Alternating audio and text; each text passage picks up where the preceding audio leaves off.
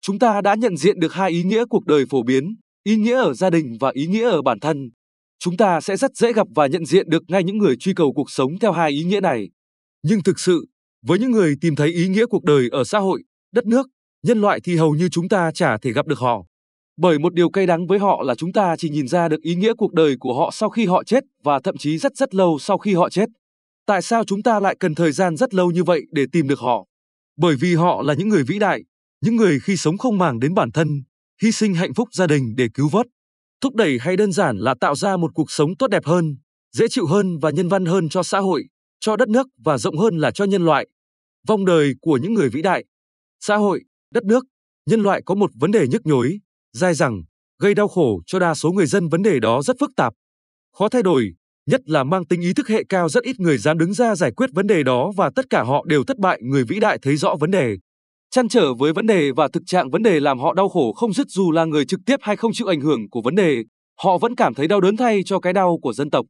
Của nhân loại họ đi đến quyết định mang tính bước ngoặt, họ sẽ giải quyết vấn đề này bằng mọi phương tiện họ có, kể cả sinh mạng rồi họ bắt đầu tiến hành, chấp nhận bỏ qua tương lai bản thân và hạnh phúc gia đình. Và trời không phụ lòng người có trí, họ thành công, họ đã tìm ra phương pháp giải quyết vấn đề triệt để. Tuy nhiên, thời điểm đó ít người hiểu được phương pháp của họ. Nếu may mắn, khi còn sống họ sẽ được công nhận vì thành tựu vĩ đại của mình. Hoặc đen đủi hơn, họ phải chờ hàng trăm năm sau khi qua đời, hậu thế mới nhìn nhận đúng tầm vóc đóng góp của họ cho nhân loại.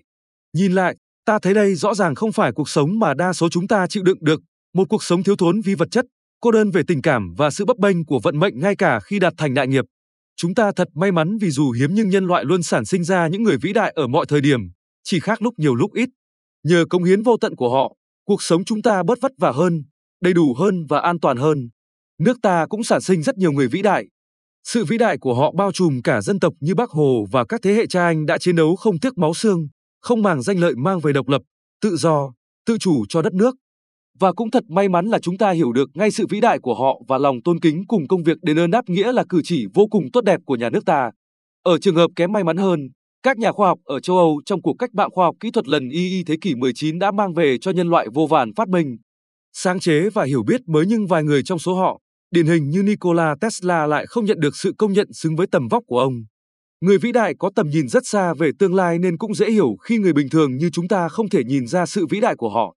Có chăng việc chúng ta có thể làm là khuyến khích sự vĩ đại được sản sinh ngày càng nhiều ở ngay hiện tại. Hãy tôn trọng tầm nhìn và giải pháp của những nhà khoa học, nhà sáng chế, những nhà khởi nghiệp, những nhà lãnh đạo, những nhà cải cách.